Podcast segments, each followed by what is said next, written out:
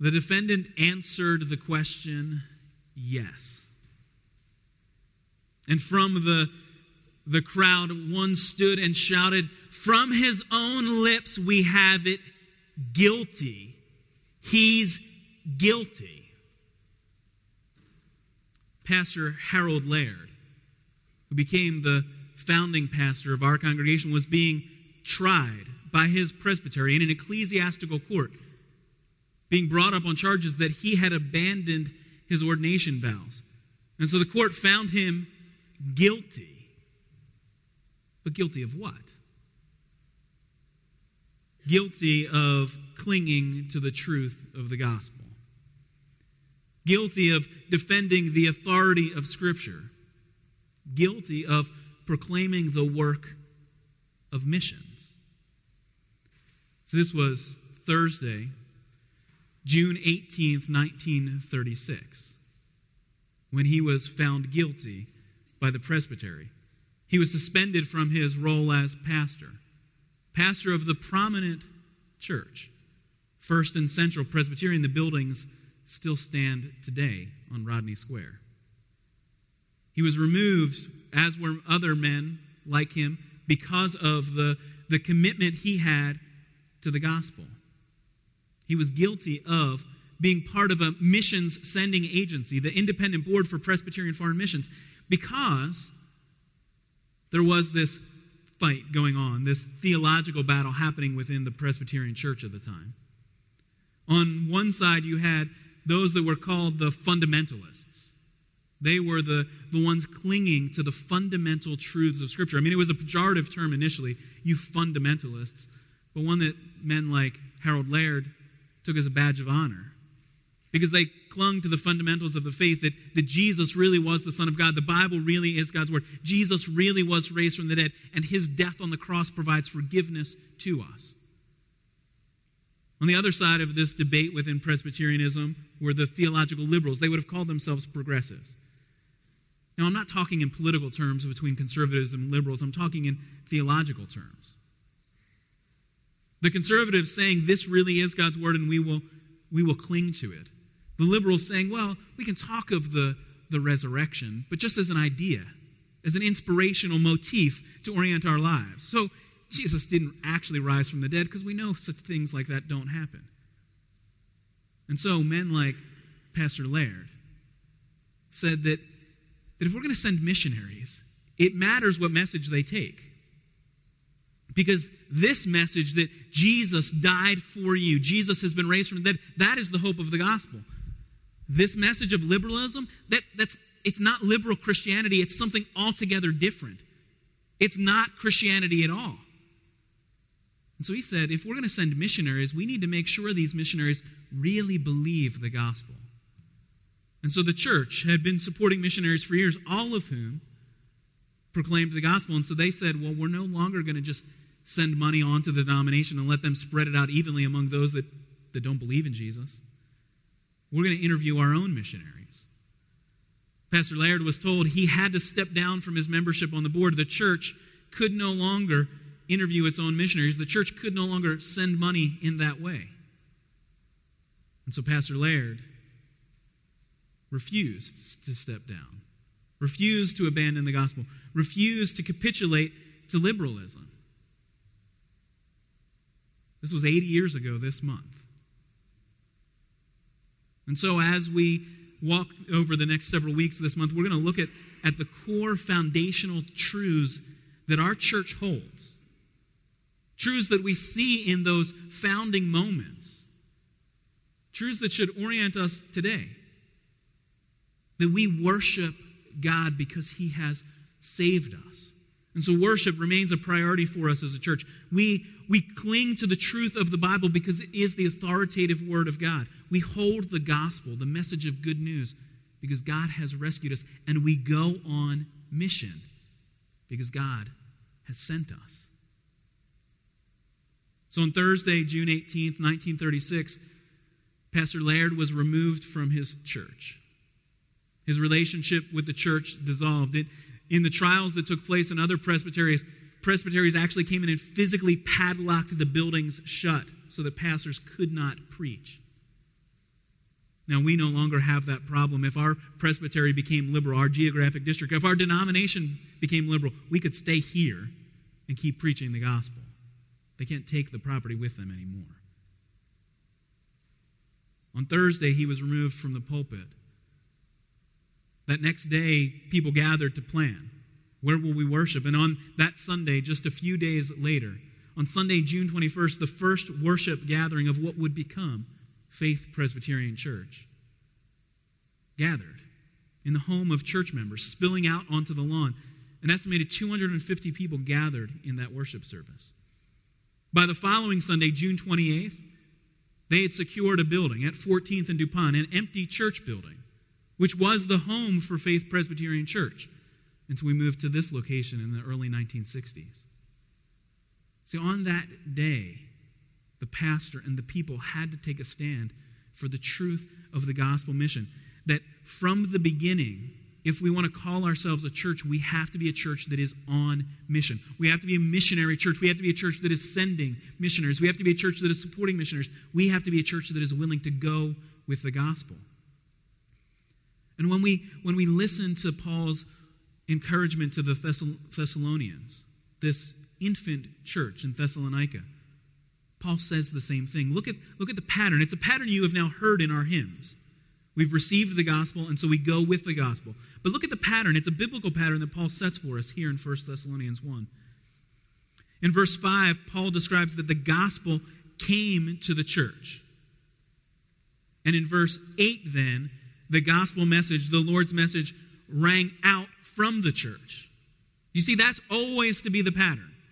You receive the gospel in order that you can go with the gospel. You hear the gospel in order that you can speak the gospel. The gospel comes in order that the gospel will go through you. That's the message that Paul brings to the church in Thessalonica. That's the message that, that Paul speaks to us today. If we want to call ourselves a church, then we have to be a missionary church. Look at the way Paul describes the, the coming of the gospel to the church in Thessalonica. He says in verse 4 For we know, brothers, loved by God, that He has chosen you. Because our gospel came to you not simply with words, but also with power, with the Holy Spirit, and with deep conviction. Do you hear how Paul describes the, the coming of the gospel to this church? First, look at how he describes these believers. They are brothers loved by God, brothers and sisters in the, in the family of God, children of God, loved by God. It's a, it's a beautiful privilege to be part of God's family, to be welcomed by God, to receive the message of the gospel. The gospel comes with God's love and it comes by God's purpose. Look at the end of verse 4. For we know, brothers, loved by God, that He has chosen you. God chose you to be His. God set His love upon you. And, and elsewhere, Paul will describe it, it, it, it fills all of his letters. That before the, the beginning of the world, before creation, God chose you in Jesus Christ. You belong to Him. He chose you. And that this gospel comes because you were loved by God, chosen by God, and it comes in verse 5 with the power of God. Not merely as human words, not merely as, as rhetoric that, that you hear spoken, not simply with the words of a messenger, but the words come with the power of God Himself. The Holy Spirit brings deep conviction so that you hear the message, you cling to it, you believe it. That's how the gospel comes to the church. You see, all of this is by God's grace. God is the actor, God is the initiator, God is the one who loved us.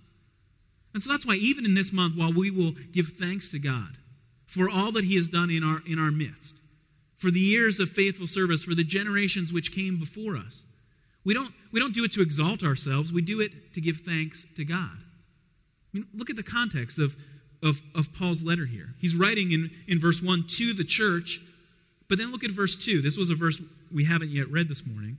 1 Thessalonians 1, verse 2.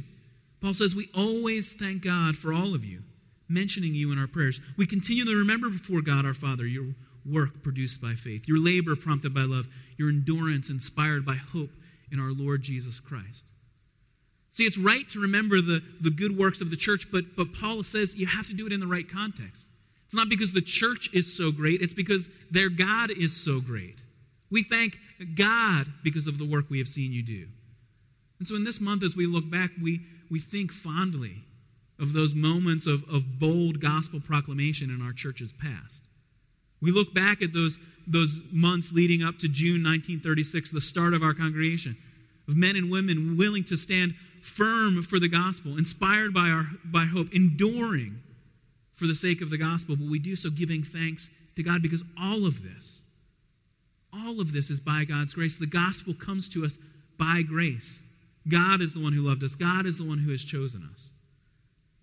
Now, I know that, that theologically, when we hear that, when we hear that God has chosen us, that it's God's purpose, that God has done all of the work, it can make us sort of think, well, maybe then I'm off the hook.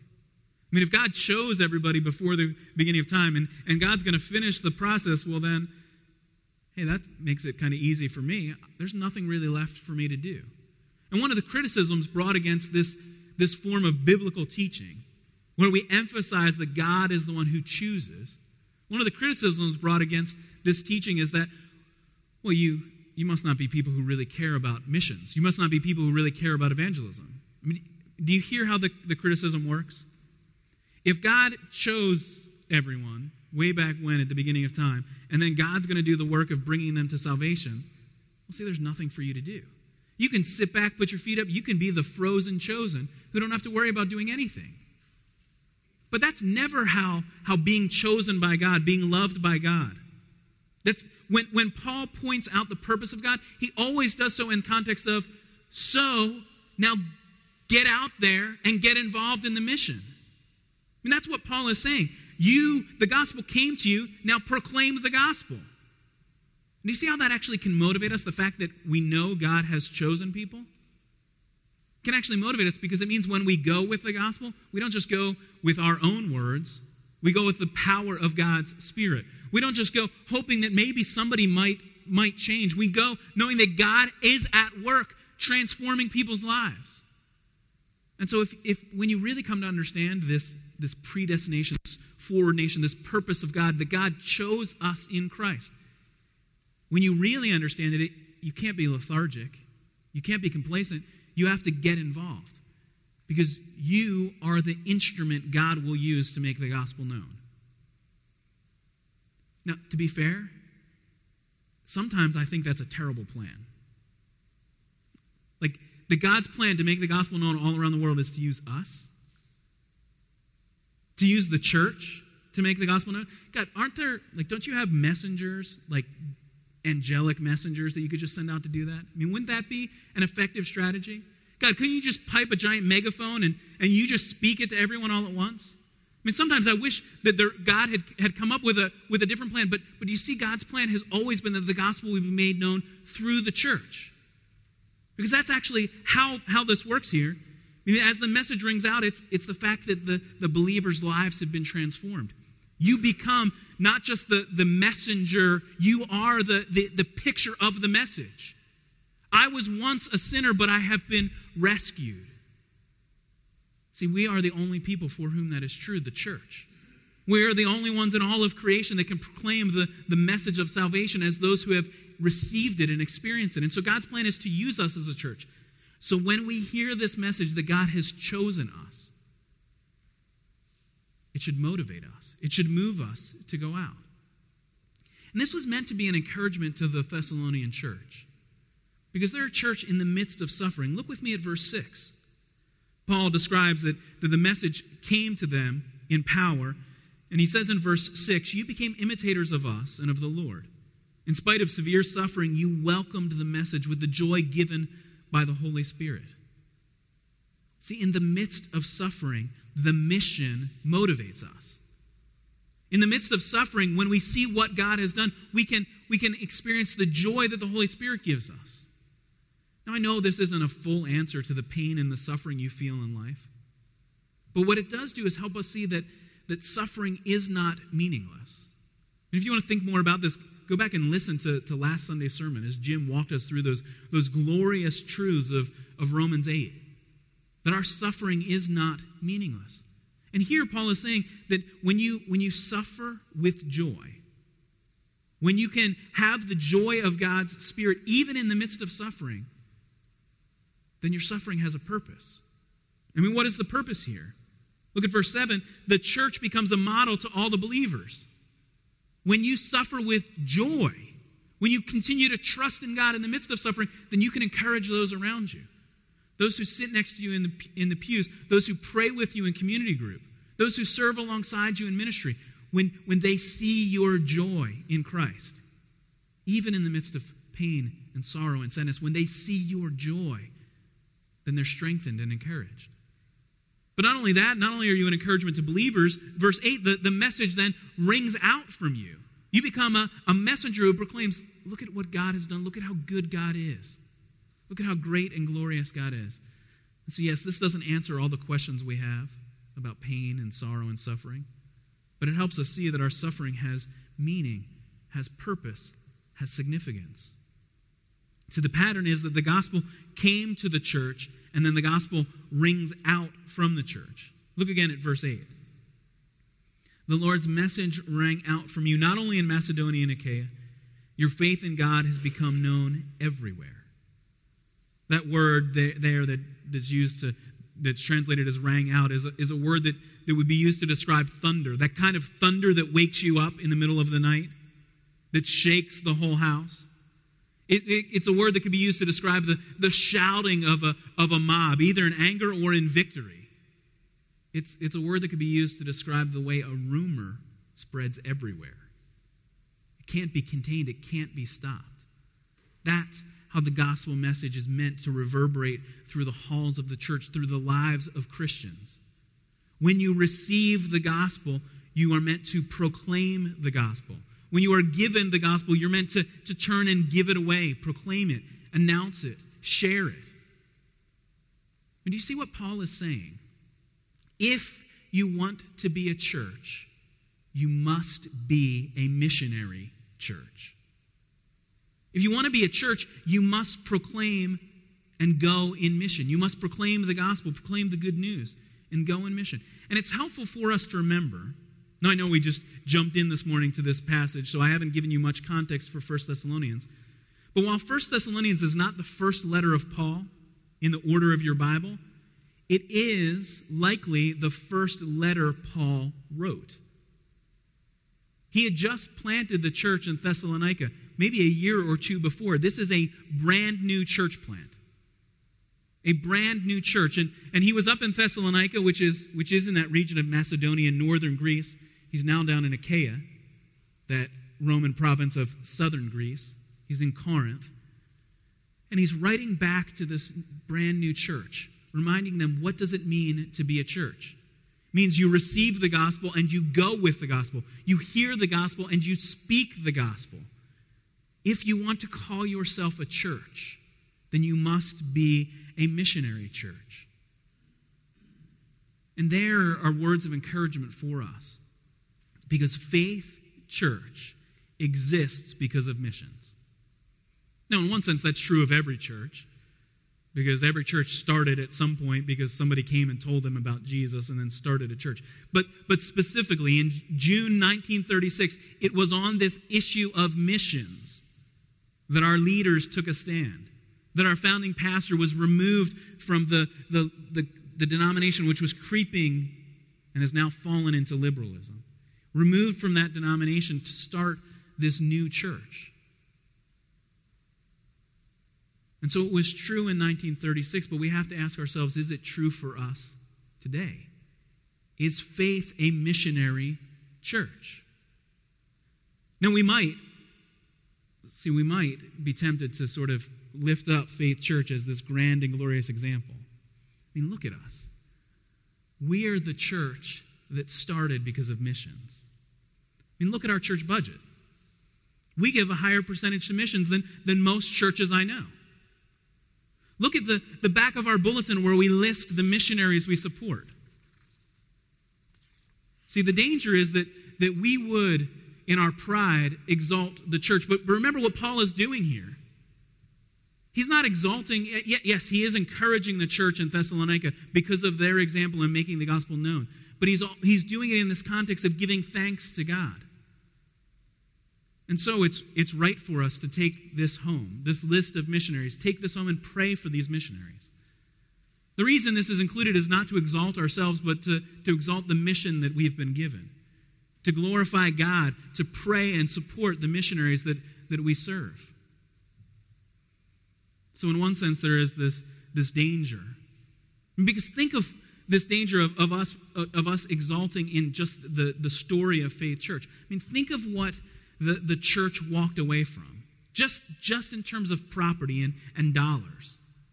When they walked away from that property of First and Central, across the street from the Hotel DuPont, they walked away from a significant amount of money, from a significant set of resources. But they walked away because of the, the power of the gospel because of the hope of the gospel. And so we give thanks to God for what has been done. We, we can't exalt ourselves. But I, but I know that, that that potentially isn't the biggest danger for us when you hear a sermon on missions. Yes, I mean, we can thank God for what's happened, but the, the bigger danger is actually the opposite the sort of despair and embarrassment. Yes, Faith Church has a history of missions, but what about me? Faith Church has sent people to go, but what about me? I mean, I, I remember even as a kid that grew up in a church that, that emphasized missions. I remember hearing the missionaries come through and actually being worried. What if God asked me to go? What if I had to go to one of those places?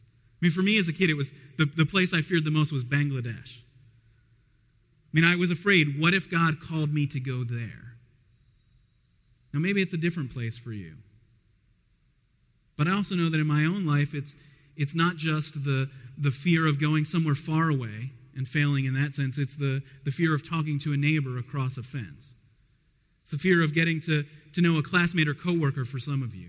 It's the fear of embarrassment. And so actually when we hear when we hear a stirring message about missions and we hear this, this truth, we see the biblical truth that to be a church is to be a missionary church, to be a Christian is to be a missionary we think, well, then I failed.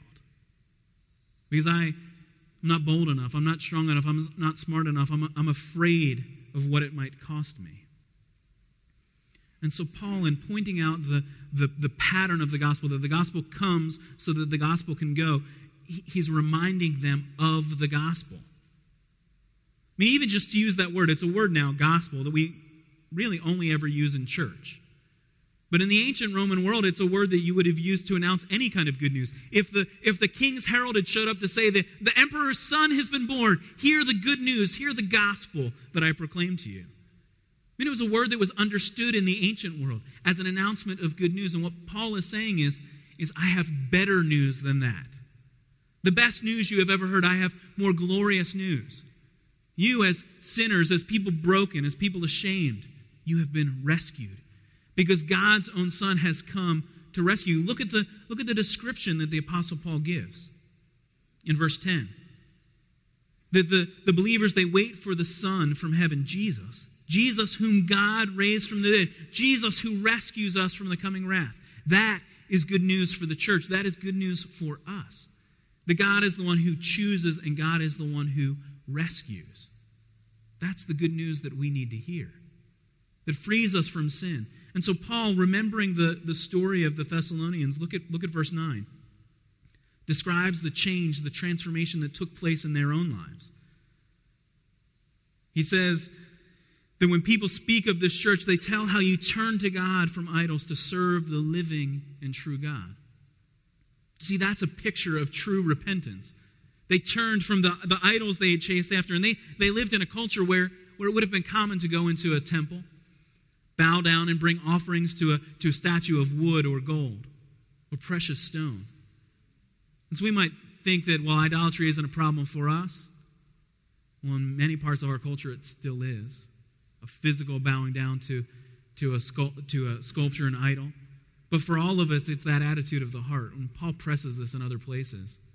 That it's the attitude of, of choosing our own path, choosing, choosing even good things of the world and, and making them the most precious, most most important, ultimate things. But Paul describes the, the work of God in the life of the Thessalonians. They turned from their idols and they turned to God. You see, that's the same pattern that, that is given to us. What does it mean to become a follower of Jesus? It means to turn from your sin, turn from your idols, and turn to God. What's it mean to, to live a life of Christian obedience? It means to turn from sin and to turn and serve the living and true God. That's the pattern that is offered to us. That's the reminder we need. And do you see how this pattern actually then, then lifts us up out of our despair?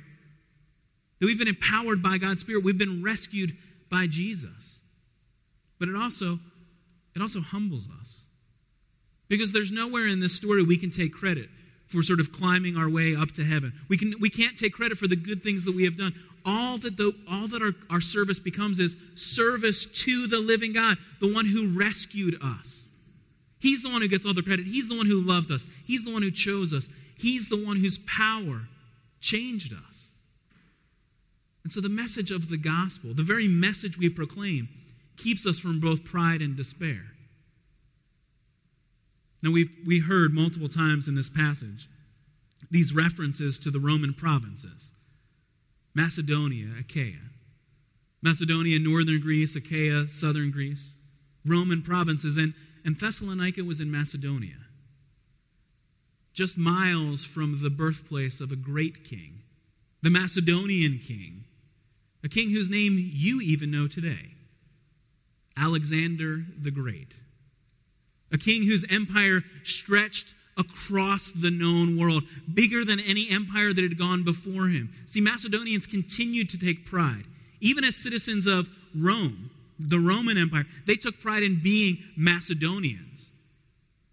They took pride in their own culture. And so Paul is, is pointing them. He's acknowledging that truth that the gospel message has now spread through, through Macedonia, but also through Achaia, and really everywhere in the world. And Chrysostom, a great preacher of the, the early church, he picks up on this theme.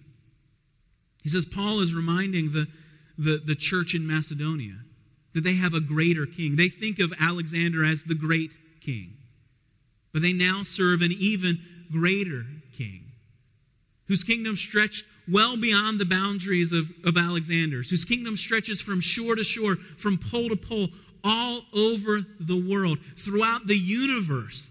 That's where this king, Jesus' kingdom, stretches. Jesus, the one who spoke the heavens into existence, then became a child. Jesus, the great king, humbled himself and died in the place of sinners. That's what Paul says. Jesus is the one who rescued us from sin. Jesus is the one whom God raised from the dead. And Jesus is the one, look at verse 10, who will rescue us from the coming wrath. Church, you serve a great and glorious king. You've been given the beauty of the gospel. And so, if we want to be a church, then we must go with that gospel. We must go as individuals. We must go in our ministries. We must go in the support and prayer and sacrifice for our missionaries. We must ask the question God, where would you send me with this gospel message? When Pastor Laird had to explain his decision to the church, he wrote them a letter describing his reason for, for staying true to the, the pattern of, of biblical Christianity. That to be a church is to be a missionary church. And, and this is what he said. He wanted, he wanted the church to be able to give their missionary contributions in knowledge that those funds would be used to preach, to preach the pure gospel, particularly in the, the pioneer fields at the ends of the world, he said. This is what he said I believe it to be the primary duty of, of the church to teach and preach the gospel. We have the great ministry of getting the pure gospel to the ends of the earth. That is why Faith Presbyterian Church exists to make the gospel message known to the ends of the earth. You have been given the gospel. Let the gospel ring out from our midst. Go with the gospel to make known the great and glorious good news of our King who rescues us from sin. Let me pray for us. Father, we rejoice in the hope of Jesus. Lord, we give you thanks for the, the men and women, the families that stood firm in their biblical gospel convictions. Those that started this church generations ago. Lord, we thank you for their example, for their, their faithfulness, their endurance. We rejoice in your power that was on display in them. We rejoice in your love that flowed through them. And so, Father, we ask that you would strengthen us to continue that legacy. That legacy which stretches back to the, the founding of the church in Scripture. That to be the church is to be the church on mission. Lord, work in us. Strengthen us, encourage us. Lord, for those who hear this message and yet wonder if, if it could be true, give them now faith to believe. Draw them out of sin. Help them to turn from idols and turn to you by faith. Lord, we rejoice in the power and the hope of the gospel. So we come praying in the name of Jesus, Jesus, the one who rescues us. Amen.